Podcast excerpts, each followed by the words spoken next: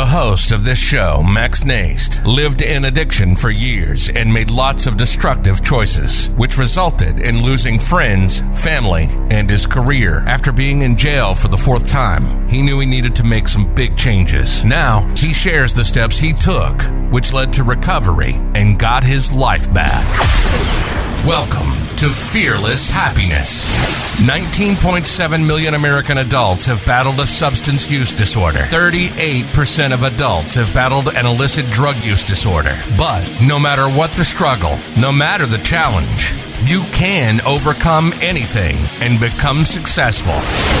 Max and his guests share experience, strength, hope, and faith if it's PTSD or military related, trauma, physical, verbal, sexual addiction, alcoholism, you can accomplish your dreams. And with this show, we help others be fearless in their pursuit of happiness. This is Fearless Happiness, and this is Max Nast. All right. Good morning, good afternoon, or good evening, wherever you are in this world. You know who this is. This is Max with the Fearless Happiness Podcast. Today, I have a very special guest, a veteran who's going to share his story, J.H. Parker. What I like to do, John, is um, have you introduce yourself to my audience, who you are, what it is you do exactly, and then we're going to get rolling. Okay. Well, it's good to be here. Um, yeah, I've been looking forward to talking to you. Uh, I've uh, I've got a I've got a background in dealing with substance abuse personally, and also in helping a lot of others in their in their journey. And um, uh, first of all, I'm a writer, and I'm an author of two books. I wrote my first book and recorded my first audio book for veterans. Actually, it's called "Transitioning Veterans: How We Get in Our Own Way and What to Do About It." And it's an audio book about the critical mind. And I have I do I have a dual narration where I I'm the, I play the voice of the rational, reasonable mind, and I have another veteran playing the voice of the critical mind that's always hijacking us and taking those moments away where we're not really present, but we're trying to manage ourselves. And and it's a whole it's about an hour and 20, 20 minutes long. It's very straightforward. deal with veterans who do not want to ask for help, do not want anybody to know they're getting help. So I wrote it and recorded it so veterans could listen to this uh, possibility of kind of thinking through some things and figuring some things out in the privacy of their own mind without anybody knowing they're listening to it. So that came out in 2018. And I'm here to talk about my book coming out on 323 of 23, which the title is called Be the Dawn in the darkness. And the subtitle is The Relentless Pursuit of Becoming Who We Are Meant to Be. And um, it's really a transformational development book that's disguised as a narrative memoir. Like, I don't teach or preach how to live your life. I don't tell you the seven steps to, towards anything. I just share like the relentless pursuit of of struggling and uh, becoming who we are meant to be. And uh, it's about life experiences and dealing with trauma, substance abuse, and uh, finding meaning and purpose. So that's a, a big part of what I what I do professionally. I'm a behavioral assessment analyst, and um, I was in the personal, professional, and transformational development industry, working for authors for about 13 years. And you know, I I, I work with companies and organizations around conflict resolution, about team development, leadership development, culture development. But I learned everything I needed to know when I was in the military, um, you know, about what great teams are all about, what bad teams are all about. And, um, you know, so I guess a little bit about my military background. Uh, my dad was in the, uh, uh was a Korean War Marine Corps combat vet. And then he went to Vietnam and got shot down with his pilot and had to evade getting captured. So he was really traumatized from two conflicts and just a hopeless alcoholic and really violent. And so I grew up, you know, uh, it was like a science project, you know, looking at the different healing stages of welts and scars, you know, and uh, I went through uh, just a, a terrible childhood as my whole family did with childhood trauma You know, on the ACEs score, the Adverse Childhood Experiences score, I'm a 10 out of 10 uh, because that was inside the house. And when I went out, went out outside the house in Southwest Phoenix, there were nothing but gangs and predators, like literally waiting for me to go to the store. When my mom told me to go to the store several times a week, and they would signal each other that the rabbit was loose, and and it was it was just constant. Uh, I never even thought I was being bullied until I don't know, ten years ago. I, I, it was so far beyond bullying. I didn't. I thought it was a joke. You know, people talk about bullying, and uh, and then I went in the Marine Corps. You know, partially to please my dad. You know, and um, I got a lot of trouble in the Marine Corps because of my rage. Um, I went in the Marine Corps because I was just tired of being messed with.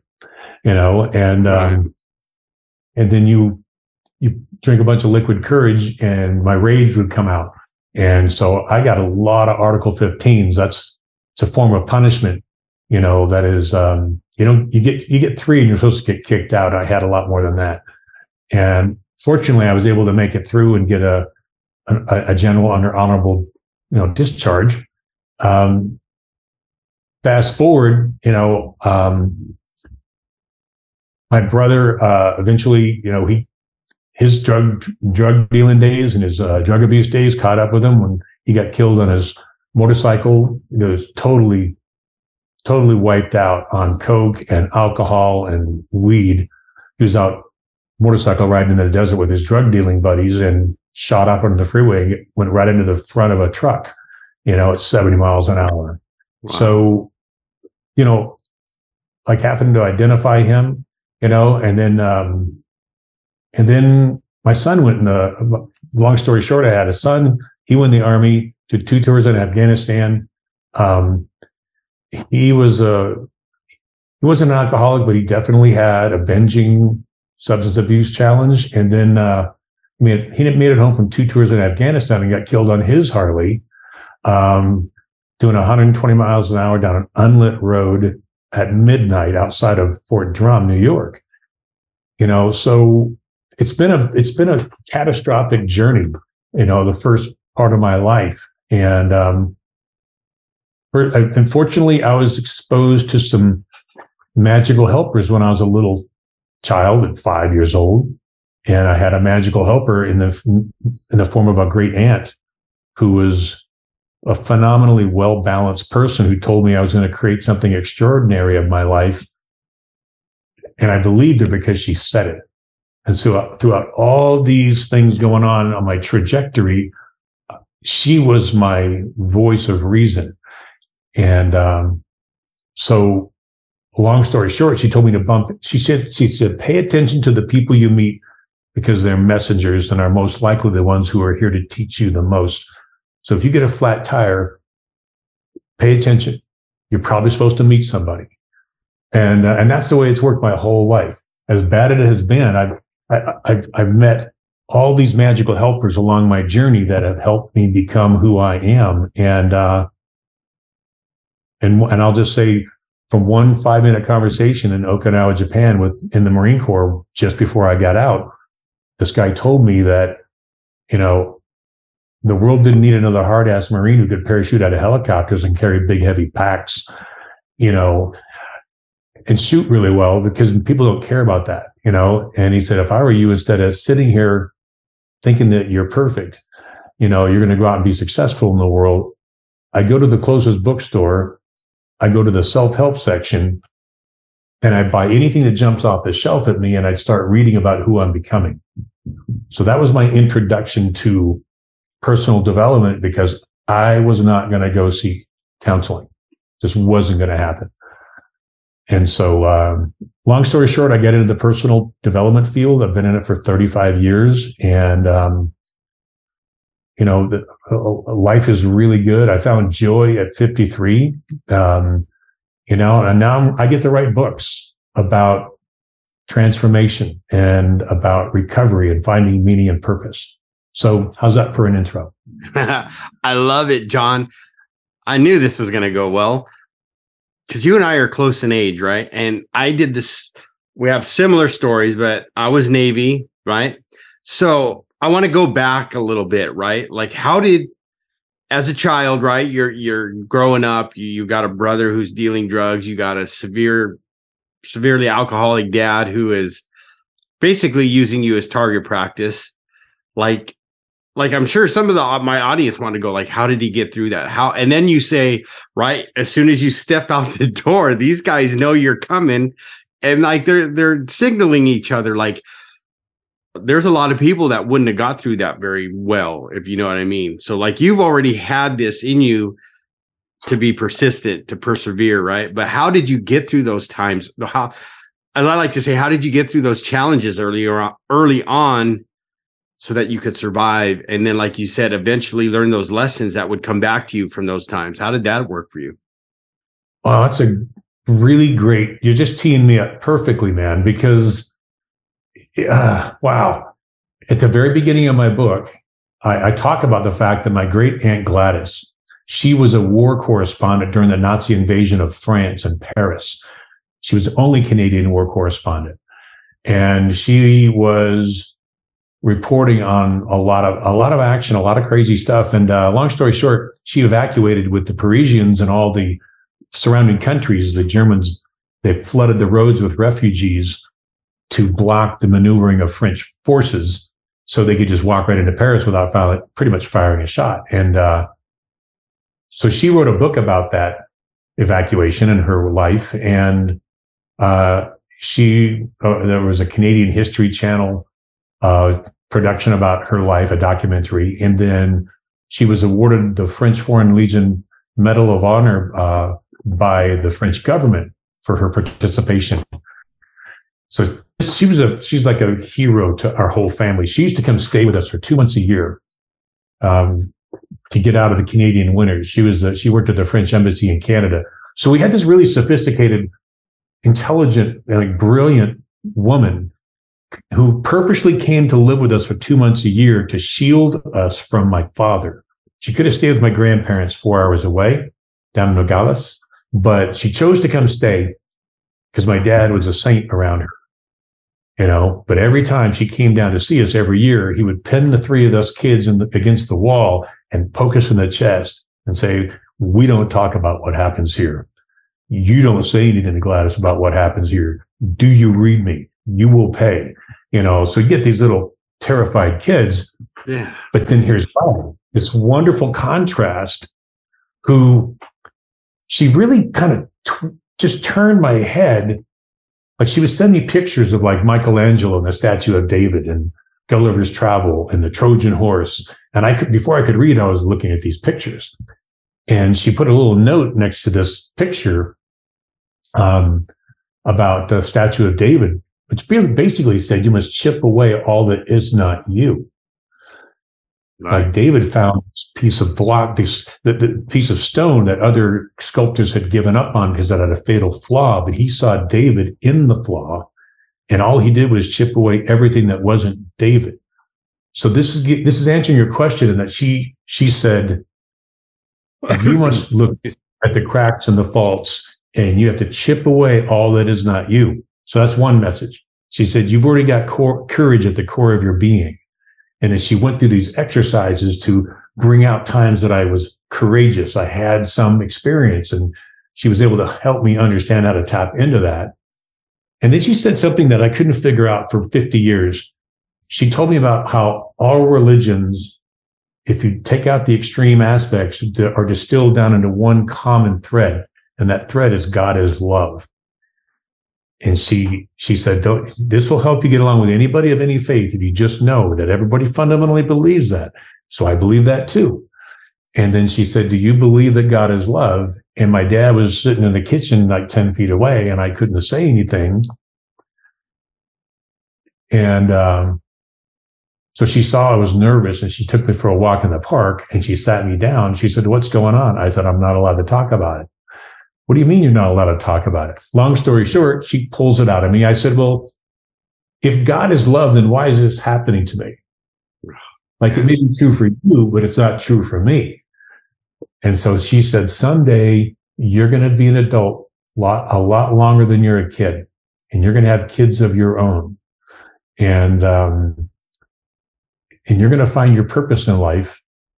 And uh, so that, those are some of the principles that she was provisioning me for the hero's journey ahead. And I didn't, I didn't even know what the hero's journey was, but I sure figured that out later when, when I was older, she educated me on it.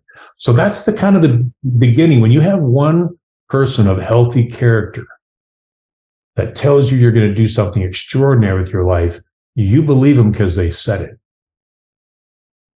That's what got me through the most difficult of times because every time I was about to get my ass kicked by six or seven guys, and it happened a lot broken fingers, cracked ribs, like just, I would always ask if God is love, why the fuck is this happening to me? Right. I've, you know, I, I'm laughing with you because I know exactly what you're talking about, right? And it sounds like your great aunt was like your first mentor personal development coach, right?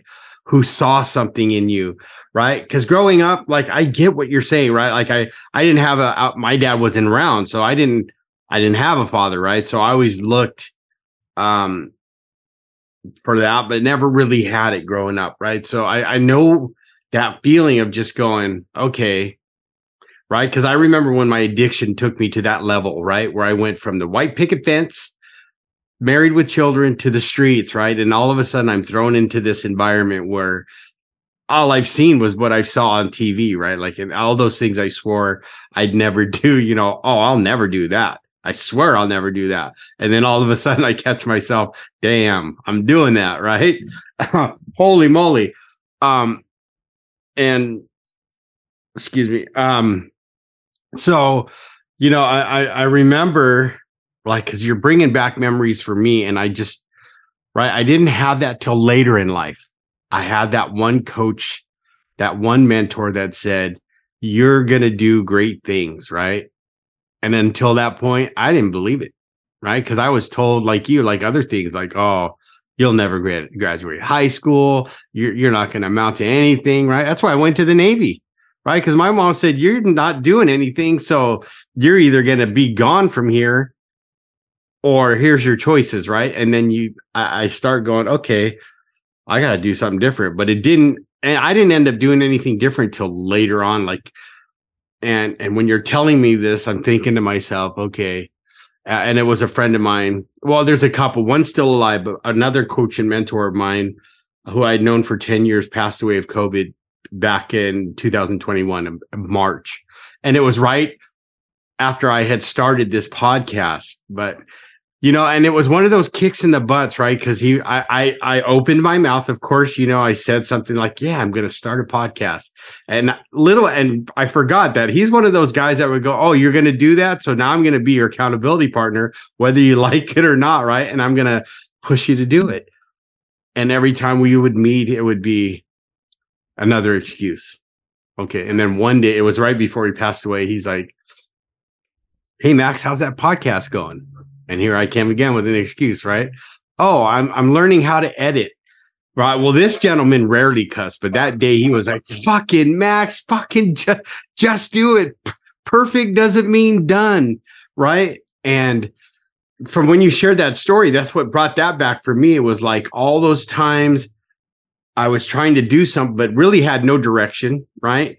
And I found this guy. Now I, I'm like, he was my, your great aunt to you. I realized he was that for me, right? He was always directing me and going, this is what you got to do. But I didn't have that belief in myself. So what sparked that belief, right? I know she did, but like what was that fire lit where you knew that what she was telling you came to fruition and you're like, I know what my purpose is and I know what I want to do now. Like, and I'm not going to quit till I get there. Well, that's a that's a it's an interesting question because I think there's been stages of awareness. Like like I started smoking weed when I was 11, 12 years old because I was so um, terrified all the time that when I smoked weed, I would immediately check out, right? And I would be somewhere else. But the other side of that coin was I become extremely paranoid. So I was either in terror or paranoid and right. But the thing is, I knew how to sever my consciousness and I knew how to time travel my mind out of my current situation. And then I found alcohol I was a little older. And so I didn't realize I was abusing substances. I was escaping. And then I'd have these coherent moments where, you know, I, the only reason why I got in the, in the military is because I didn't have any felonies. All of my buddies did. And so I just look at this like, like somebody's been watching over me kind of thing, you know, to kind of put me where I need to be. And, um, you know, I think it really took me until I was 53, where I guess I would describe my life is like there's an old saying that when you're, if you're in Africa on the plains and you wake up in the morning, whether you're the hunted or you're the hunter, you better be running. Yeah. That was my life. And that was my life. I was constant anxiety. I was a massive depression. You know, I was just, uh, just, just trying to project and learn how to be in the world.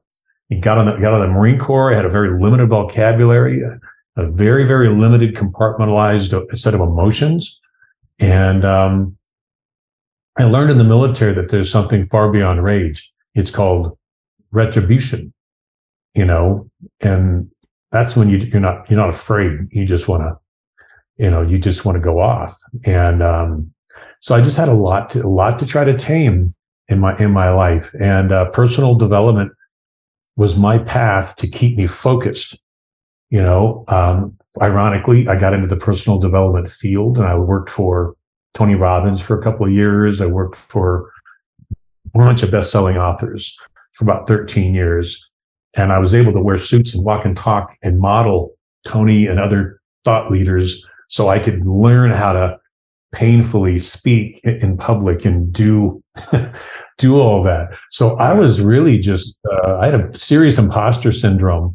Like, who in the hell am I to be doing this? And so I just kept stretching and stretching and, um, and, and things got easier, but I wasn't happy. I didn't have any joy, you know, and then I went on a Native American vision quest in the, the Canadian Rockies with this 73 year old Cree woman, like four days four nights with no food, no water, no talking, no journaling, no reading. You just sit there with yourself, you know, in a teepee for four days all by yourself or, or out in the wilderness, really. Right. And um, that revealed some things. And then I got into the plant to plant medicines. And um, and that's when I that's when I really unlocked. I transcended my trauma and transcended all the things that I was holding on to. Um, long story, it's a long answer, but it's been it's been a that's why I called the book the relentless pursuit of becoming who I'm meant to be. And I'm just uh, I tell people all the time, I'm not I'm not here to teach anybody because teachers fall from the pedestals you put them on. You know, right. I'm in it every day. I'm triggered, and every day I have to struggle, and but I struggle less, and life has gotten a lot easier. I love that because it's almost like my journey of recovery, right? I always believe, you know, and people got all kinds of thoughts on it, right? And I believe it's a journey that I do for the rest of my life, but it's one I love doing, right? Because it's like that onion analogy, right? You peel back a layer, you discover, you you uncover, you discover, and then if you don't like it, you throw it away and you start all over, right? Um, right. And that's what personal development is all about, right? It's not you don't. I I believe you don't arrive right like all of a sudden, ah, oh, I've completed every personal development. You know, I um from what I'm hearing from you is that it's a constant journey, right, of discovery and and peeling back layers and and finding what works for you and what doesn't, right? Um, and that's a challenge in itself, right? Because we have good days and bad days, and I'm sure there's days, uh, you know, John, where you're like, oh man, I'm like I'm on the mountain, I feel great, and then one day you could just wake up because your mind's already running on overtime before you even wake up and you're like down in the valley going how the fuck did i get here you know what i mean like this is not supposed to be what's going on so those challenges right as you've discovered who you are and on this journey of your relentless journey how's that going like give them a little more detail like because some people they don't realize that well, I like to say it's trusting that process and trusting that journey, right? Because that's where I learn the most, right? Even in those struggles where where I don't quit on myself, right? And I have the right people around me that you know, are either kicking me in the butt saying keep going or don't go that way because you know, here here's my experience, right? And you get to pick and choose. But how's that going for you, right? Because you and I are older gentlemen now, and right, I feel like I'm learning more now in my 50s than I ever have. I would say surround yourself with the right people. Um, what changed my life by being in the personal development field is I got to work with Jim Rohn, who was Tony Robbins' first mentor. Yes. And not Jim Rohn, the sports guy, the Jim Rohn, the philosopher. He's a wonderful guy. Look him up. You know, he's got lots of material out there. I listened to his, he had a program called Success Strategies back when they were cassettes. believe that. It's like next to an eight track. It's pretty old, you know. And so I listened to his audio book recording album probably six tapes, about 75 times, 80 times. Like I was driving on the country working for Tony Robbins and I was listening to Jim Rohn. And you only need a couple of really good principles to focus on when you're in the shit and you got to think about things. And the first thing he said, I literally pulled over when I heard this and I wrote it down. He said, You must carefully examine the credentials of those who wish to enter the place in your mind where your thoughts are formed. Up until that point, nobody had any credentials. I was hanging out with the toughest guys for protection. Okay. And I was running with the wrong crowd and getting in lots and lots of trouble and uh, never bothering to see, you know, there's an old saying, or the, the, the most unrewarding game isn't follow the leader or the people that you're following going where you want to go. These are principles that I put into my head that really started looking, helped me look at who am I hanging out with? And then the second thing that Jim Rohn really taught me, I give him full credit, is the three types of association. This changed the trajectory of my life, which was the first association is disassociation. If people are toxic for you, you got to get rid of them. Yes, okay. And I, I just more. decided to stop calling people. And if they came after me and wanted to know why I wasn't calling back, I literally had to sit them down saying, You're not heading where I need to go. If you want to change your mind, maybe we'll keep talking, but I got to go. And I just shut it down. The second type of, type of association is limited association. What if they're family members? You got to see them at Christmas. Well, then be clear with them. I need you to uh, understand that I'll see you at Christmas and the holidays, but I got to limit my, limit my association. It's toxic. It's not healthy for me. And if you want to get better and you want to talk about this, I'm willing to do that. But if not, I got to go. And I let go of a lot of hanger oners that were just parasites you know um, and then expanded association was th- the third and best one which is look at the people that have the qualities that you want to acquire and take them to lunch and tell them what you see in them almost 10 out of 10 times they'll at least give you they'll become a friend or they'll think highly of you but a good majority will actually start talking to you and they will start helping you when you ask you just got to be transparent and clear about it so right. the three kinds of three types of association i mean when you when i when I got in trouble, it was usually because of the people I was hanging out with or the stinking thinking in my head. Yeah, absolutely. That's how I live today, uh, John. Is like if you are not going in the direction I want to go, right? I mean, I don't want to be a taker, but I mean, I want to grow as a human being. Then I got to cut you out and uh, and I learned that in my early recovery, you know, from my sponsor and mentors that said, "Look, you can't go back to the old neighborhood because you know, as they say, if you go to the, hang out in the barbershop long enough, you're going to get a haircut." I did that four times when that happened, and um, you know, I was hanging around the wrong dogs and getting fleas again, and you know, and and today it's it's about choosing, like you, right? The people. Well, how this is how it was put to me if you want what we have, you got to do what we do, or you got to find the people. If you want what they have, you got to do what they do. And, you know, and I, right. And it's about, you know, and if it's about bettering yourself, you're always going to want to find the people that are ahead of you. Right. So, and, and see what they're doing and how they're doing it. Right. Like yourself, like, okay, I'm going to go hang out with John because I want to see what he's doing because he's going where I want to go. And, you know, it wouldn't be like somebody I don't know or, you know, you don't know what they're doing. And then you find out later you're trying to hang out with them and they're not even into personal development or trying to grow as a human being. And then, you know, because there's a lot, I believe there, you can't take back time, right? You can't get a do over.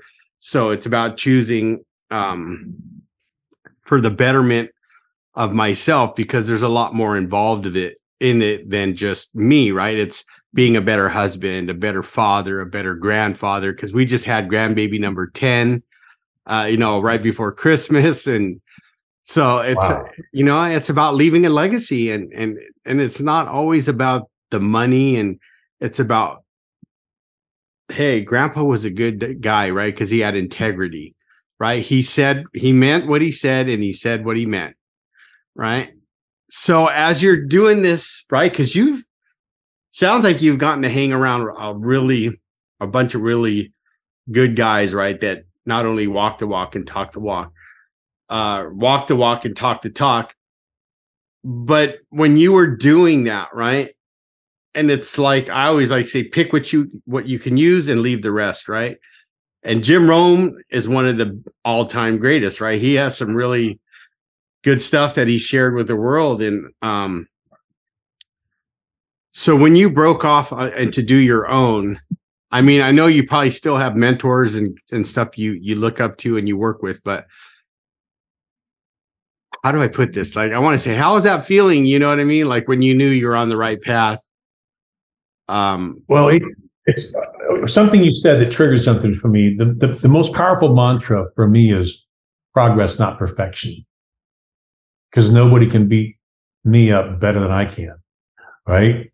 Progress, not perfection you know that was a big big big realization for me that i've i've screwed a lot of things up in my life and i'm embarrassed to say that that's what happened you know and uh, but i own it and the second thing is take new snapshots of yourself and others regularly as often as you need to to keep reaffirming that you are learning you are growing you are evolving and take those new snapshots like if i met the people that i work with today if I if I if I still held the, held them small with a, a limited snapshot of who who they were when we met, and I and I didn't take into consideration how they've learned and grown and matured, I'd be holding them small, and the relationship wouldn't last. Okay, and so and then I do the same thing with myself. So these are some some some principles, and to kind of round it out with Glad, my aunt Gladys, you know, chipping away all that is not me. I've watched some huge chunks fall away, and now I'm working on the fine, fine grains and just the, the, the qualities, you know. And what I learned after all these years was the reason why I, I, I do believe God is love, and the reason why I went through all my suffering is to learn is to be given the gift of empathy.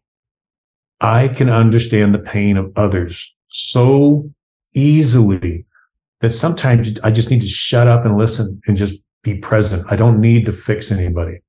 I just need to be present and allow them to do their work. And what happened for me is it shifted from like fatherly parental energy, like I have with my son, to grandfather energy. Like you're literally a grandfather. Okay. I got five grandkids.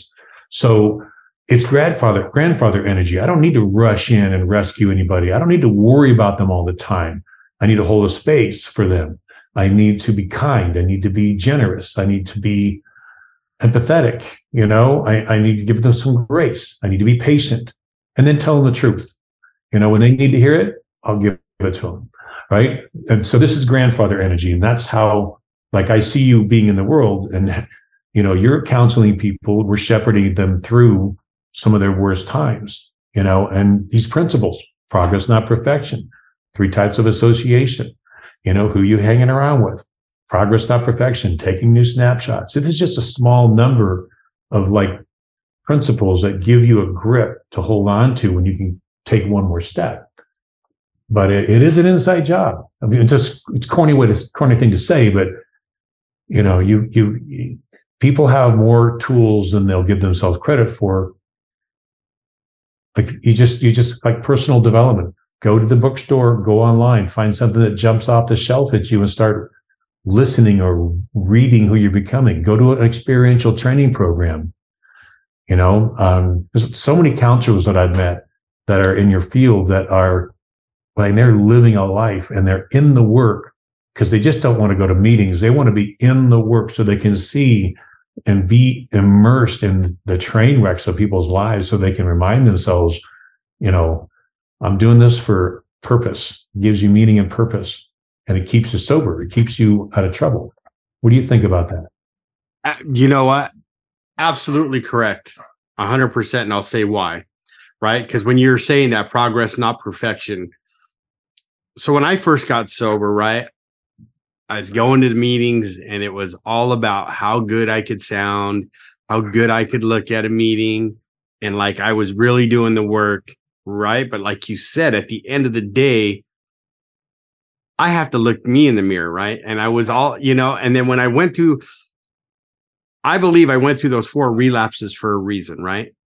Because it wasn't because God was at, mad at me because when I first got sober, I had this whole conversation with my sponsor. And I said, "Well, if this God loved me so much, why would He uh, put me in jail?" Right? And and luckily, my sponsor, who I call my Yoda, right, was really calm, and he goes, "Hey, man, maybe He was trying to save your life. Matter of fact, let's do this exercise." And we would start with one. He goes, "Okay, your first time arrested. What were you going to go do? I want you to write from the time." Right before you got arrested, what would have happened if you didn't? So over these arrests that I went through, like I found there was some serious, I could have seriously got hurt myself or somebody else, right? And he would say, see, God did love you. You might have not liked where he put you, but he kept you safe. And um, so what what that brings up for me is that progress, not perfection. So after that last time, it became more of I'm doing this right? Little did I know, so I could be interviewing guys like John today, right? And and gathering information on how I can become the best human being possible, right? Not only for myself, but for right because well, you know, the principles of program, like the 12 steps, right? Is one alcoholic helping another or one addict helping another. And um, and that's a big reason I've stayed sober for over 19 years. Is when all said wow. is done, right? Is at the end of the day, God put me in this position to be of service, right? Not only in the job that I do, but if I see someone on the streets, because here was one thing that I got to thank my sponsor for, and I will till the day I die. After my last relapse, he said, Max, you don't get to pick and choose who you help now. If it shows up, you help that person, right? And that's where I got to learn, like you said, empathy. And I think that helps me as a counselor because it doesn't matter if I'm 19 years away from that last drink or drug and I'm talking to someone who's sitting in detox. I can tell them how they feel because I've been there. And they can then look at me and go, wow, this guy knows how I feel. I haven't even said a word yet. And maybe there's something to what he's, you know, and in the beginning, I was hardcore. Like, if you don't do the 12 steps, you're going to die and you're not going to stay sober, right? But I've learned over the years, everybody finds their own path to recovery. And now I realize that God has put me in a position to be that guy to just guide them, to one, be accountability partner, uh, to love on them when they can't love on themselves, and to be that ear, like you said. Cause like you said, it's just like sometimes, Max, you just got to shut up and listen. They're trying to tell you something. And I go, okay, I just need to be, I just need to be here and be still and let them talk. So yeah, thank you. That's my thought on it. It took me a while to get there, but like I said today, the gifts keep showing up. Like I said, this to me to to interview you, John, and and hear your story and how you've gotten where you came from to where you're at today. That lets me know that I'm on the right path, right? That God is putting these people like yourself in my life that I get to talk to and go, wow, man, this is an amazing human being. Uh, and this is not about me, right? This is a I love what you're you're talking about, right? Because empathy, I think, right? Because there's a difference we know between sympathy and empathy, and some people don't like our sympathy, right? they don't want it. Um, and, and especially like you said, you're an ex-marine, and I know a lot of Marines, right, that are the same way. Like I can do this. I don't need your help, right? But when I can stop and, and be quiet enough and to listen to what they're saying, then they crack open that little bit of vulnerability. Okay, maybe I'll let Max help because he understands. So that's that's what I took away from what you were telling me. And you're you're hitting on so much. We could talk forever, man. I, I just I just like talking to you. I get where you're at, man. Um, but you're. It looks like we're almost out of time. How how are we doing on time? Oh, we're good. We're good. We'll go okay. for. I just want to tell you a couple of things, man. Yeah, you're on the right, you're on the right track, man. And I I really get I get where you're coming from. And you know what I think may be a little controversial in that um, most of the people I deal with are veterans that are struggling with alcoholism and addiction. And I've, I've lost a ton of buddies that didn't even know they killed themselves with fentanyl. You know, they just happened to go to another different dealer and they bought some coke, and next thing you know, their mom's calling me. You know, I've lost a, t- a ton of ton of friends over the years, man. You know, um, but you know what I, I what I struggle with is uh, you know soldiers, military people we, we, it's difficult to think of the concept of surrendering and I'm I, I cannot control this and I'm going to surrender to a higher power and um, we're just not trained to do that you know and it's it, it's just uh, deep down we can we can we can go to the meetings or go to jail and we can live the principles and there's some truth to it and eventually people do come around saying you know this is out of my control I, I have no control. There is a higher power, whatever you call it. Right. You know, um, but I'm I'm really interested in creating um, meaning and purpose recovery solutions where people are focusing. Like when I work with with veterans, I'm actually writing a program right now with a clinician, um, Tom Horvath, who actually wrote a book, Sex, Drugs, Gambling, and Chocolate. He is the co-founder of Smart Recovery, you know, worldwide. And they work with the principles of, you know, you're not powerless. Okay. It's a whole different approach. And it's an alternative to AA that does really, really well. I know there's some factions that are really controversial because they talk about harm reduction and gradualism. Right. Like for me, I found out that I wasn't an alcoholic or an addict, that you know, I have a serious binge binging problem when I really go for it. And I'm pretty good at it. You know, I got it down. And now my life is totally manageable. And I look at choices as slippery slopes. It's not just one drink. You know, it's not just one, whatever the self medicating behavior it is. Right. And the more I, I matured through my substance abuse challenges to where I no longer look at myself in that way at all. Um, I, I, I, I, exercise extreme moderation. Most everybody I work with in recovery are is just abstinence. You, they just, they cannot even smell alcohol. Right. And so it's complete abstinence, but there's also a spectrum where we've got to be realistic. Like I can have a glass of wine or a couple of glasses of wine here and there. And, and I, and I, and I just, I'm happy. I'm fine. I don't need to drink anymore. And I'm just, I don't, I don't drink hard alcohol. Certainly don't drink hard alcohol, alcohol and wine. That's a recipe for disaster. So I'm just saying that there, there's there's different approaches, but the the work that I'm doing with Tom Horvath is we're actually writing a, a program called the Heroes Recovery, and it's about identity, mission, meaning, and purpose. Like for military, we get you had an identity when you're in the Navy. You had a mission every day with a sign. You had a meaning and purpose. And in the Marine Corps, it's like protecting the people right next to you. Unit, Corps, God, country. Your unit first, then the Marine yeah. Corps, then your God, then your country. So you can tap into that galvanizing way of being because most people, when they get out, they're not told during the transition assistant program, you need to reinvent yourself or you're going to have a, an absolute terrible, terrible time with your transition. Right. There's a guy, um, Hoffer, Eric Hoffer. He's, he had a quote that said, uh, in times of change, learners inherit the earth while the learned find themselves beautifully equipped to deal with a world that no longer exists. That's, That's it.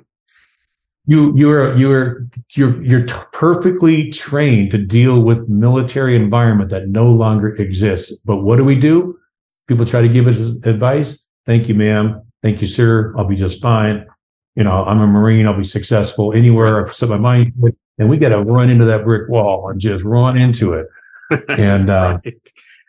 That's such so a true statement. so basically, I'm I'm all about like what was your most powerful time in the military? Was it when you got your Eagle Globe and Anchor? Was it when you got your jump wings, your SEAL training, whatever? And you take them back to these moments where they had this galvanized sense of self.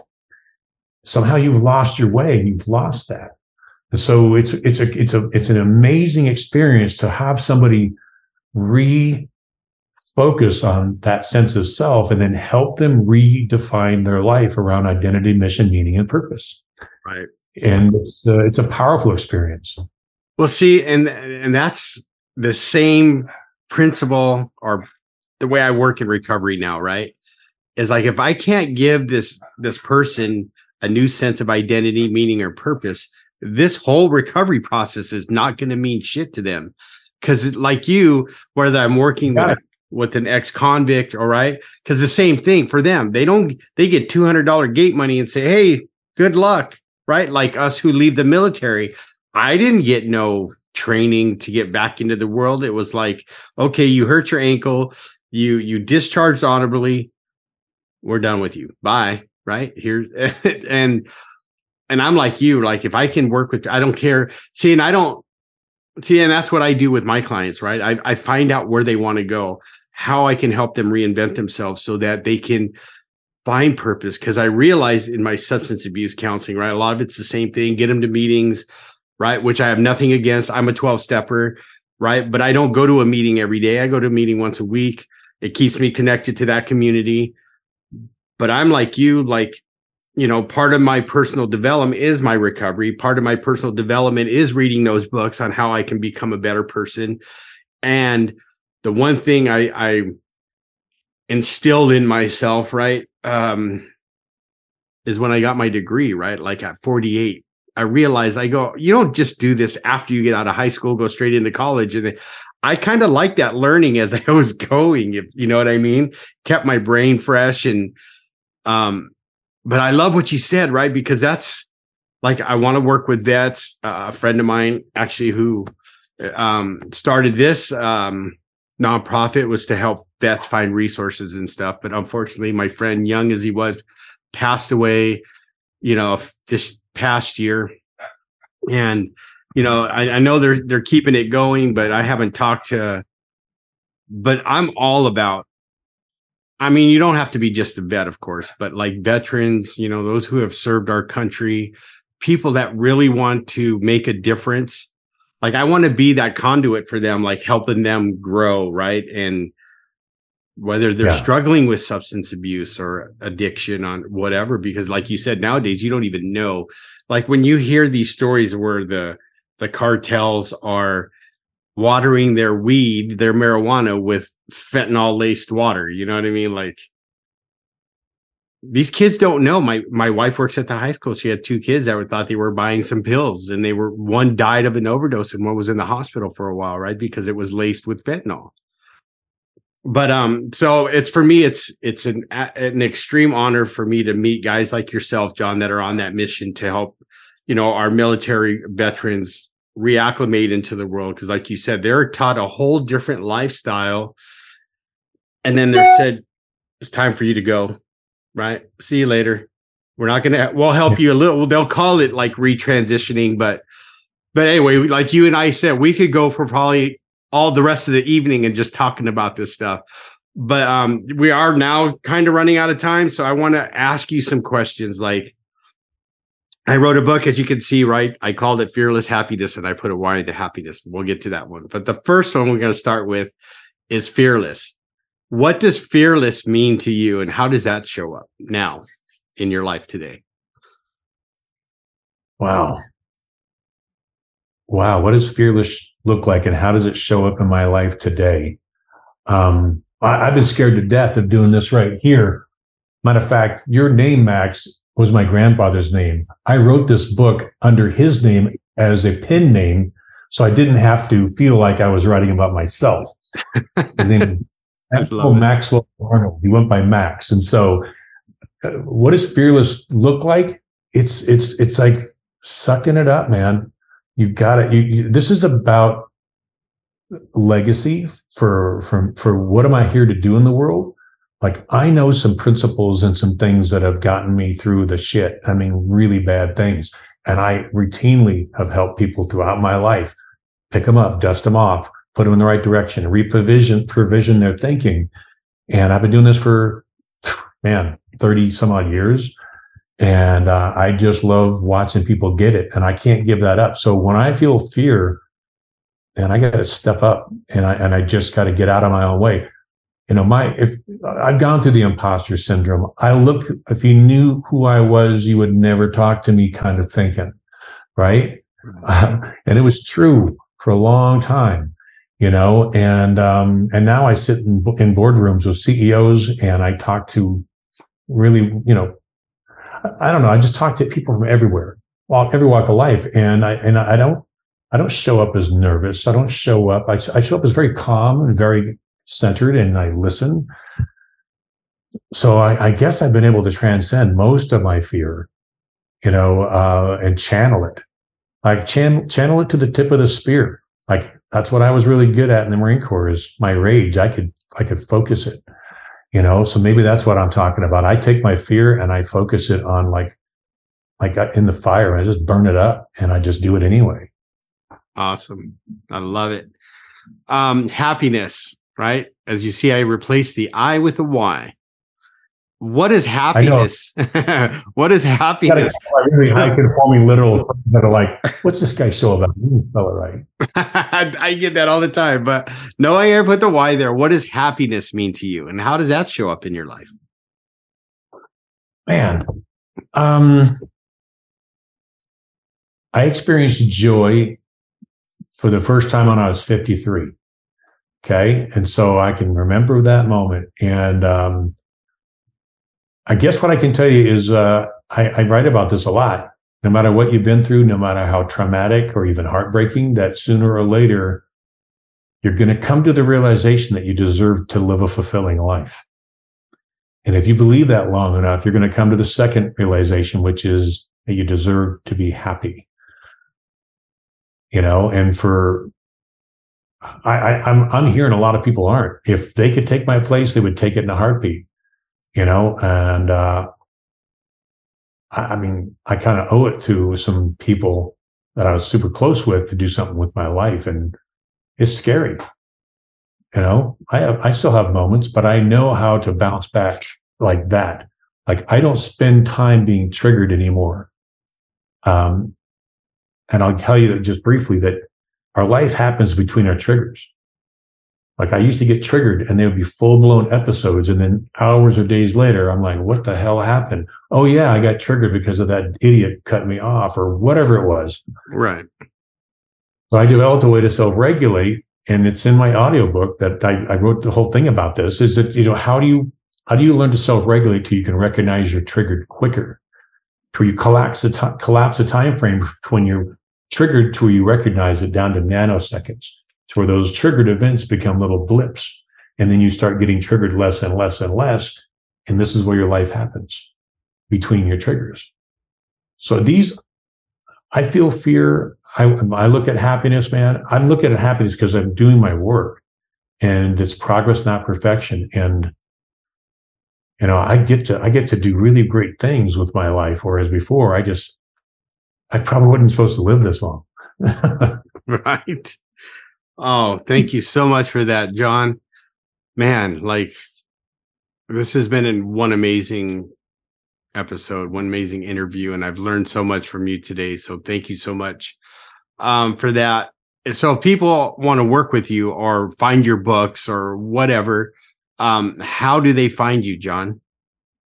Well, right now you can go to harvestingwisdom.com. That's my website. I bought that URL when the first when the internet first started. I don't even know how many years ago, and I knew it was going to be something someday. Harvestingwisdom.com. And uh, I'm going to be giving away the first seven chapters of my audiobook um, and for the first seven chapters of the written book uh, in a PDF form that should be up on my website in the next couple of days. And um, you can also go to transitioningveteransbook com, um, where there's a couple of cool little explainer videos about this work. And um, It'll be on Amazon. I really don't do a lot of consulting very much right now. I'm semi-retired. I don't do a lot of consulting. I don't run around the country anymore. I write books and I and I I do with I do my best to convey real practical information about transformation and how to live a better life, regardless of what you've been through, regardless of how many people told you you wouldn't amount to anything. I am the guy that people would have said would never ever be successful. Like whoever met me in my teens and twenties, I was I was way out of control, man. So it's it's possible. You just got to learn your way through. Right. Thank you for that. That's awesome.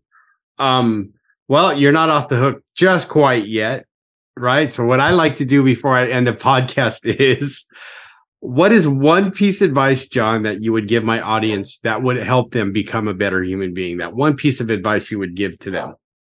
I'll, I'll a I'll tell you the same thing that that warrant officer told me in Okinawa, Japan. Start focusing on who you're becoming. Right? If you don't have a goal, make your first goal finding a goal. And if all that means is going on the internet, you don't have really any bookstores anymore. But if you're near a bookstore, go to the self-help section, not the psychology section, and look at spines on the bookshelf and start making a stack of all the ones that jump off the shelf. The first one I saw was The Magic of Thinking Big by Schwartz. I'm like, damn, that sounds like a great book. So I picked that one up. The second one was Psycho-Cybernetics. I thought that was a funny title. And then I read it, I cracked it open. It was a this guy, Maxwell Maltz, who was a plastic surgeon who made people beautiful, but they couldn't see it. So he wrote a book about it called Psycho-Cybernetics. And here I am in this impeccable Marine uniform, but I'm all kinds of fucked up inside. Like I knew how to create an external like right. Im- impression, right? But the internal, it's called internal cohesion the, the, the projection I gave out did not match the internal representations inside of me. Right. And when that right. gets clean, it, it gets easier. And the third book was Think and Grow Rich by Napoleon Hill. I thought that one just sounded cool. Right. And like, of course I want to think. So find something that lights your brain on fire to personal development and get some counseling if you need and go find some mentors and get rid of the toxic people in your life and limit the association with people that you have to be with, but still are toxic for you. So those are like quick and easy. Like this is how to change the trajectory of your life. I love it. Thank you for that, John. You hear that, everybody? That's some great advice, right? First and foremost, get rid of the toxic people because they're going to bring you down. As much as you try, if you hang around, that's what's going to happen. But thank you, sir, for for being here today it's, we could have kept going definitely for hours. Um, I appreciate you. Hey, everybody, if if if John made you think, if he made you smile, if he made you go, hmm, please leave a review so people can find this. Leave a five star review over on iTunes. iTunes, excuse me, I can't speak today, and uh, I'll hopefully bring bring John back again when his book comes out because I know I'll be getting your book. Um, again, thank you for being here, John. And until next time, we'll see you guys later. Have a great evening, good morning, or good afternoon, everybody. You've been listening to Fearless Happiness. The numbers on addiction are absolutely stunning. Max lived in addiction for years, and during that time, made some terrible choices, losing his family, friends, and career. But he turned his life around, and now Max works as a substance abuse counselor helping people in their recovery. We hope you've gotten some useful and practical information from this show, and we hope you had fun along the way. We know we did. We'll be back soon. But in the meantime, hit the website at maxnaist.com, on Facebook at max.naist. Till next time, keep the fight, and we'll see you soon.